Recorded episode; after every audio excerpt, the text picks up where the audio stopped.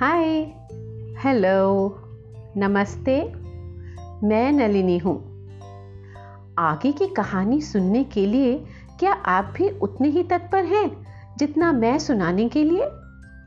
सातवें एपिसोड में आपका स्वागत है। कर्टक तो आश्वस्त हो चुका है कि दमनक, राजा पिंगलक और संजीवक की मित्रता भंग कर सकता है।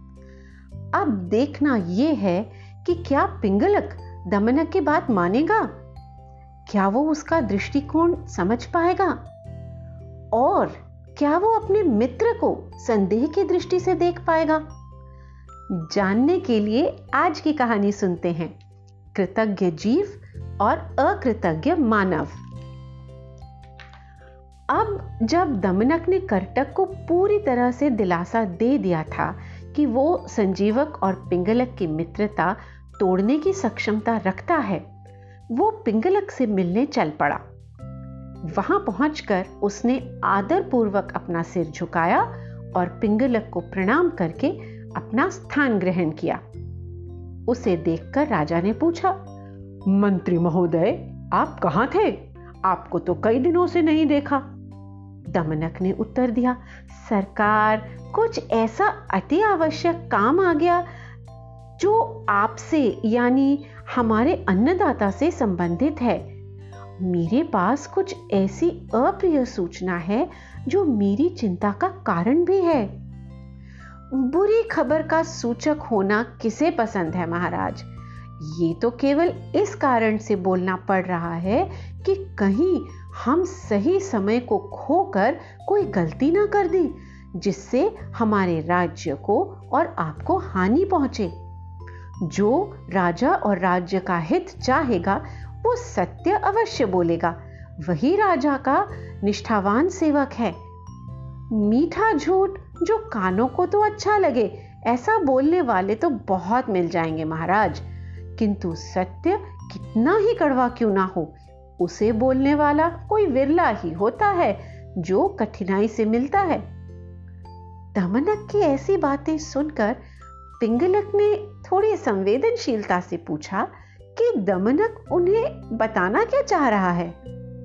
दमनक ने तत्परता से उत्तर दिया, आ, महाराज, मैं आपसे संजीवक के बारे में बात करना चाहता हूँ।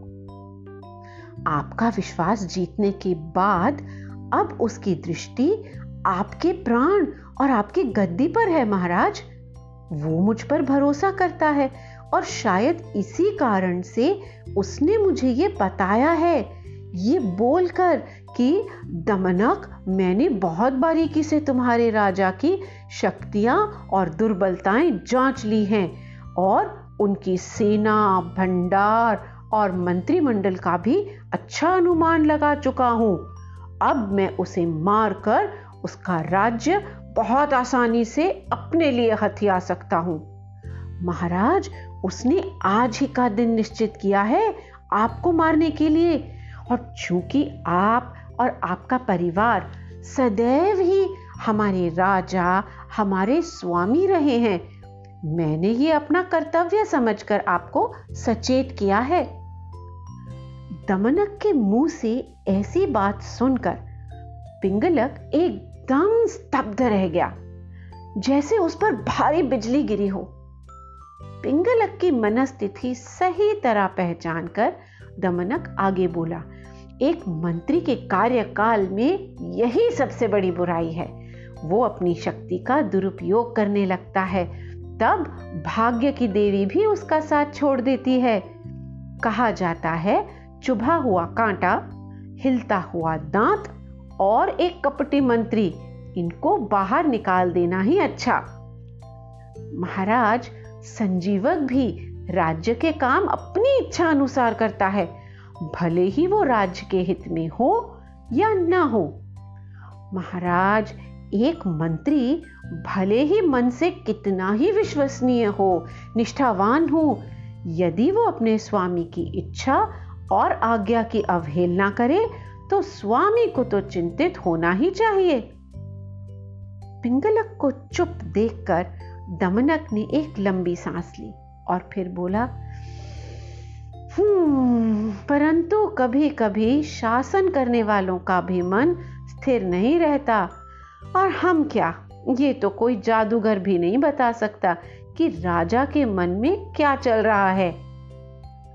कुछ समय तक चुप रहने के बाद पिंगलक बोला संजीवक न केवल मेरा मंत्री है वो मेरा बहुत प्रिय मित्र और सलाहकार भी है। वो मेरे लिए ऐसा कैसे सोच सकता है? दमनक थोड़े तीखे स्वर में बोला, महाराज, वो सेवक हो या ना हो, वो अलग बात है। कहा गया है कि कोई ऐसा शाही अधिकारी नहीं है जो और राजसी ना बनना चाहे।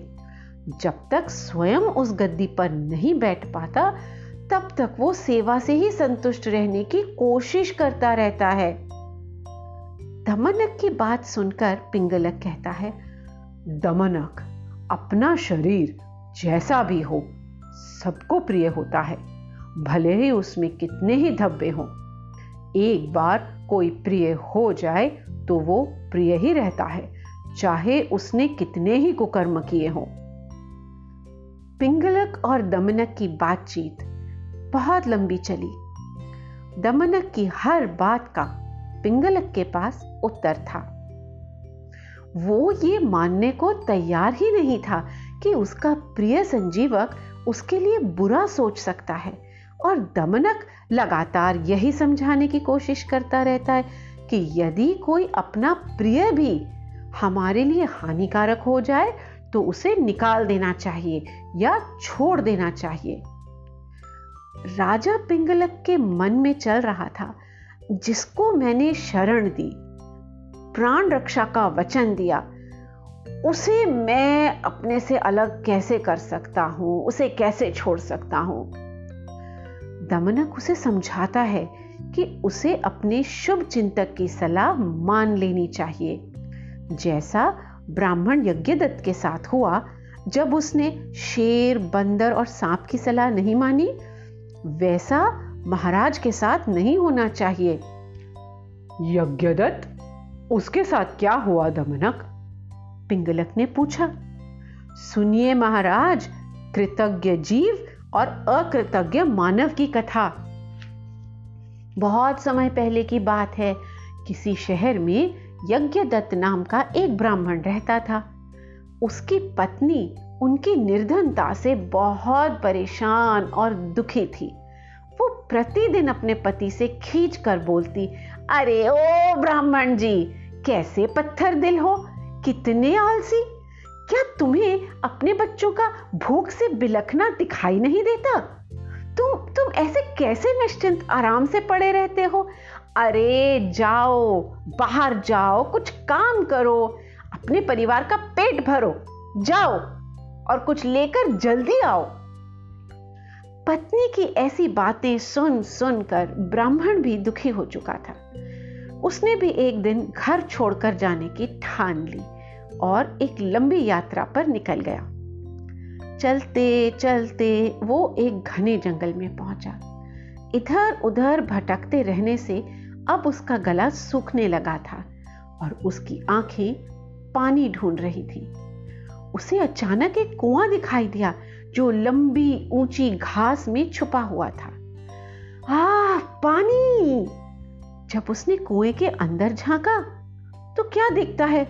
उसमें तो पानी था ही नहीं, और पानी के स्थान पर एक शेर, एक बंदर, एक सांप और एक मानव है, और वो चारों भी ऊपर उसी की ओर देख रहे थे।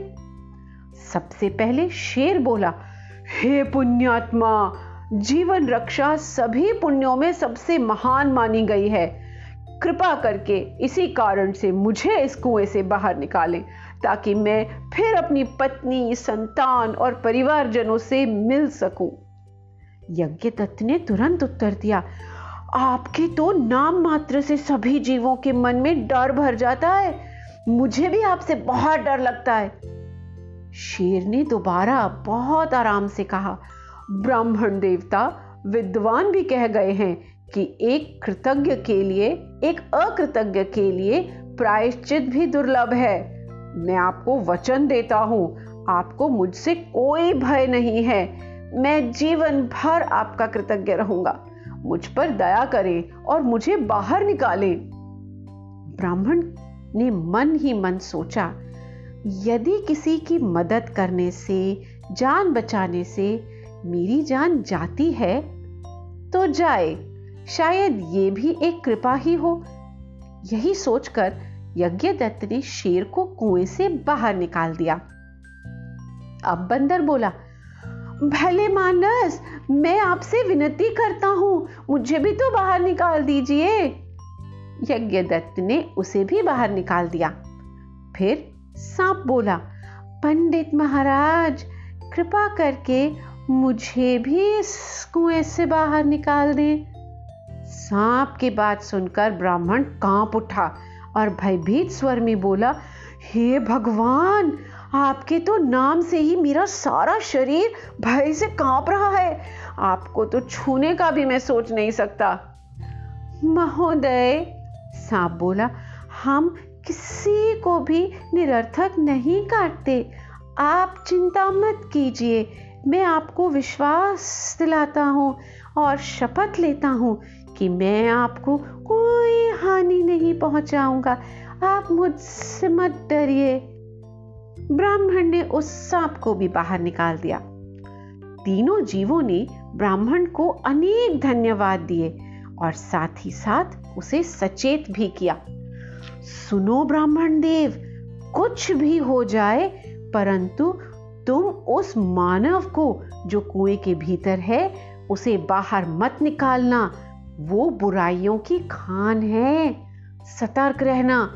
वो विश्वास के योग्य नहीं है। उसे वहीं रहने दो।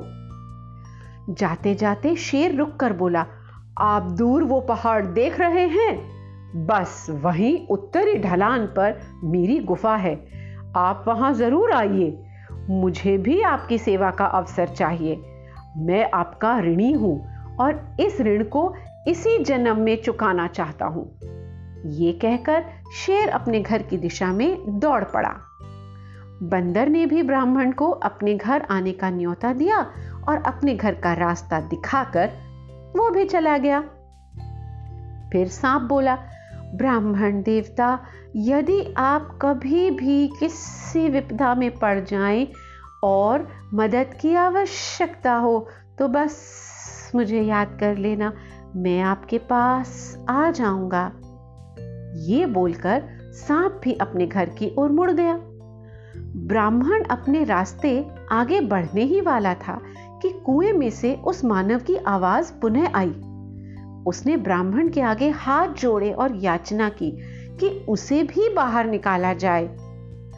ब्राह्मण ने कुछ देर सोचा और निश्चय किया कि ये भी तो मेरी ही तरह एक मानव है, मुझे इसकी भी मदद करनी चाहिए। और यही सोचकर ब्राह्मण ने उस मानव को भी कुएँ से निकाल दिया। मानव ने बाहर निकलकर ब्राह्मण को अपना परिचय दिया। महोदय, मैं एक सुनार हूँ और भृगु कच्छ में रहता हूँ। आपको कभी भी सोने की, आभूषणों की या सोने से आभूषण बनवाने का कोई भी काम हो तो आप निश्चिंत होकर मेरे पास आ जाइए।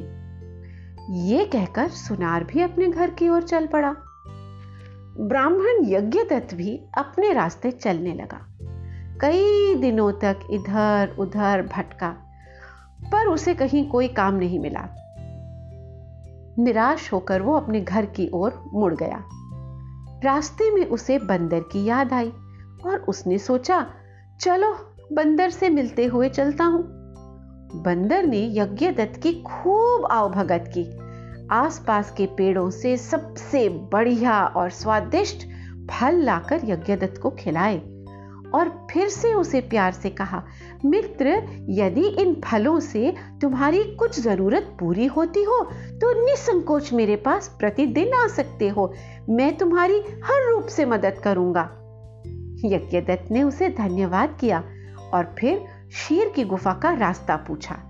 उसने सोचा, अब यहाँ तक आया हूँ तो शेर से भी मिलता चलूँ। बंदर यज्ञदत्त को शेर के घर तक ले गया। शेर ने भी उसका आदर सत्कार किया। शेर भी यज्ञदत्त की भलाई का बदला भलाई से करना चाहता था। वो अपनी गुफा के अंदर गया और एक सोने का राजसी हार और अन्य आभूषण लेकर आया। उसने यज्ञदत्त से कहा, महोदय, कुछ समय पहले यहाँ एक राजकुमार भटकता हुआ आया था। उसका घोड़ा भी उसे छोड़कर भाग गया।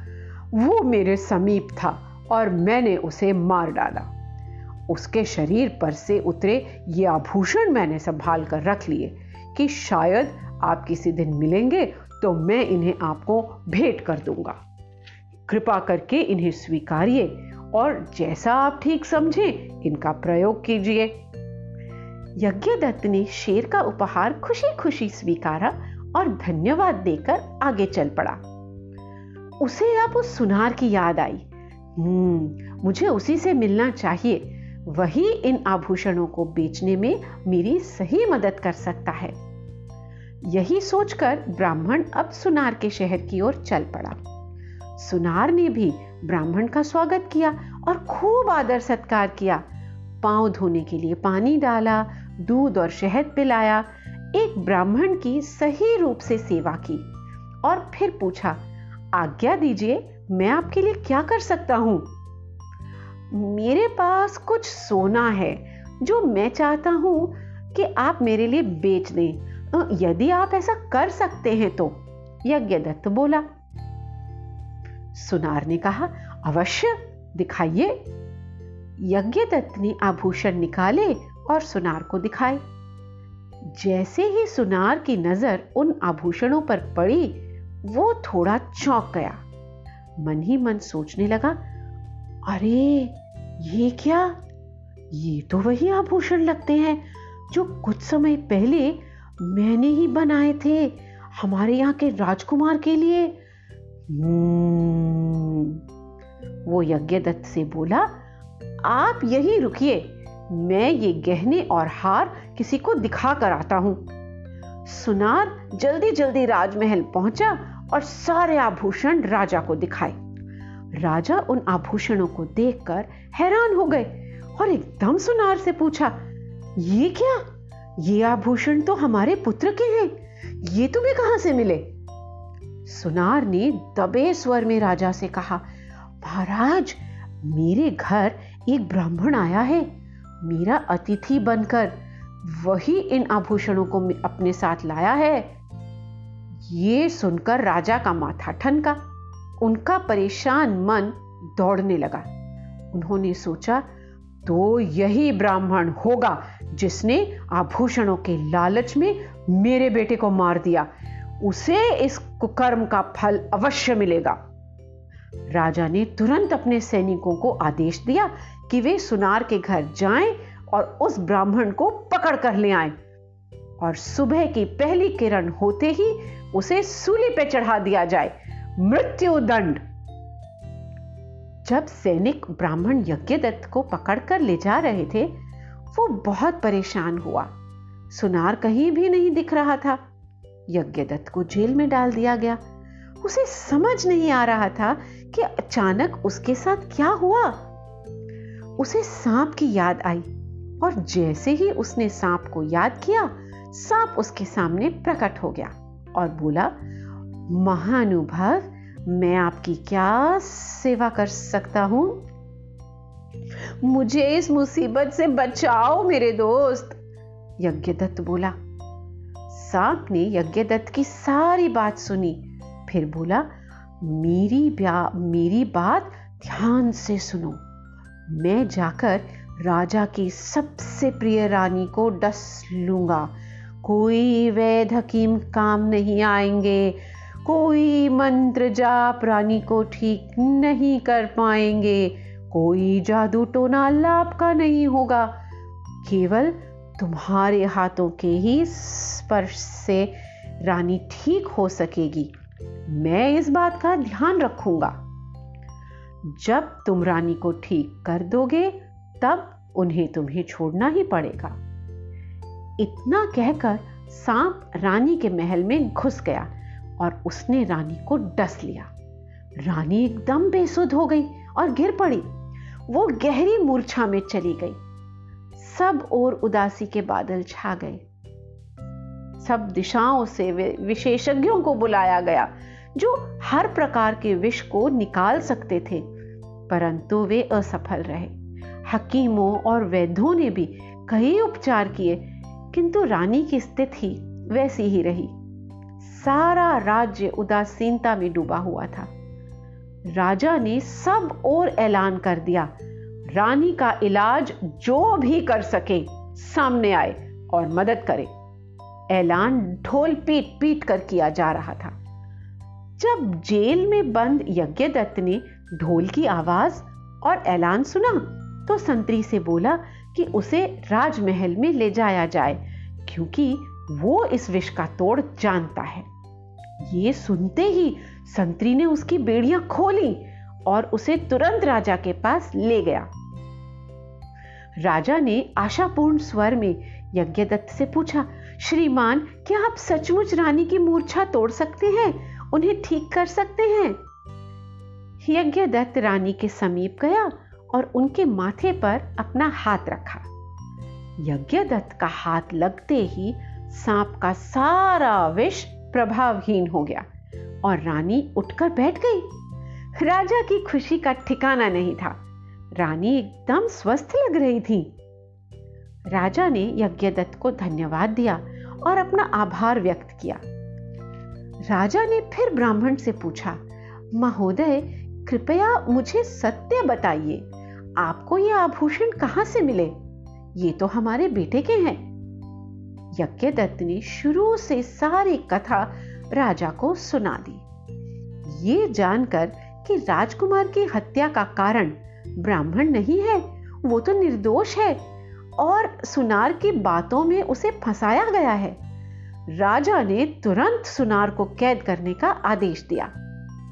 राजा ब्राह्मण यज्ञदत्त के सत्यवाद से बहुत प्रभावित हुई और उन्हें अपना मंत्री बना दिया और एक हज़ार गाँव का पुरस्कार भी दिया। यज्ञदत्त अपने परिवार को लेकर इस राज्य में आ गया और एक सुखी जीवन बिताने लगा। महाराज, इसीलिए मैं कहता हूँ, दमनक ने पिंगलक से कहना शुरू किया जैसे शेर, बंदर और सांप ने ब्राह्मण को सचेत किया था ना? मैं बस आपको सचेत कर रहा हूँ कि संजीवक एक देशद्रोही है।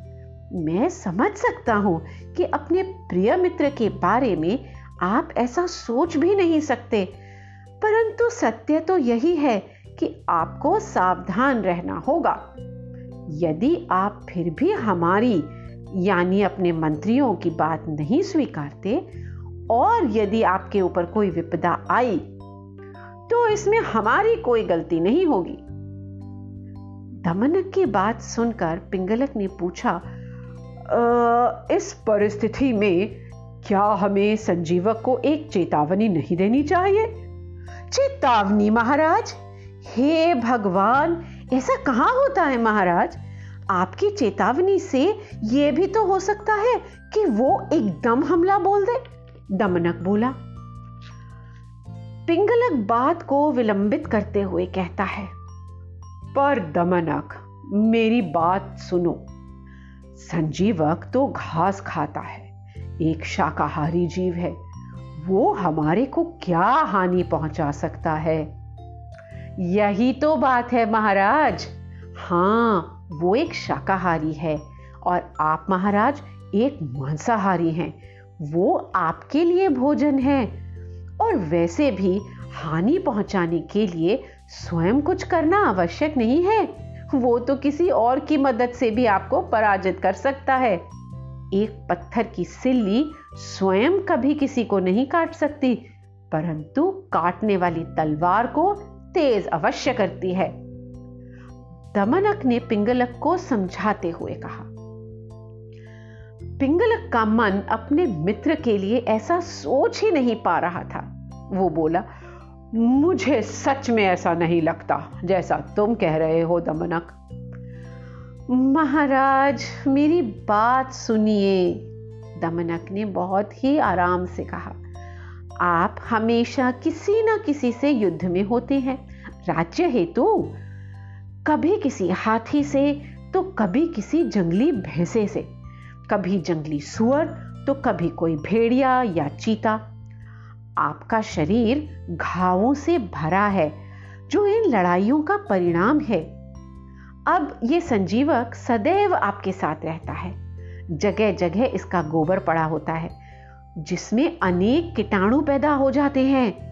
यही कीटाणु आपके शरीर के घावों में घुस सकते हैं और आपको बीमार और निर्बल बना सकते हैं। बस, फिर क्या? आपका तो हो गया ना?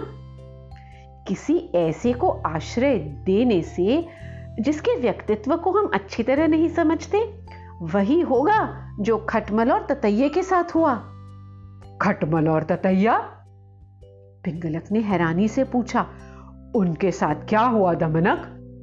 बताता हूँ महाराज। और दमनक ने खटमल और ततैये की कहानी शुरू की। तो आज की कहानी तो यही समाप्त होती है। आपने देखा दमनक का व्यक्तित्व? क्या लगता है आपको? क्या वो पिंगलक को विश्वास दिला पाएगा कि उसकी और संजीवक की मित्रता उसके और उसके राज्य के लिए हानिकारक है। और पिंगलक, क्या दिखाई देता है आपको? मैं आपके विचार अवश्य जानना चाहूँगी। जल्दी ही आपसे फिर भेंट होगी। तब तक के लिए बाय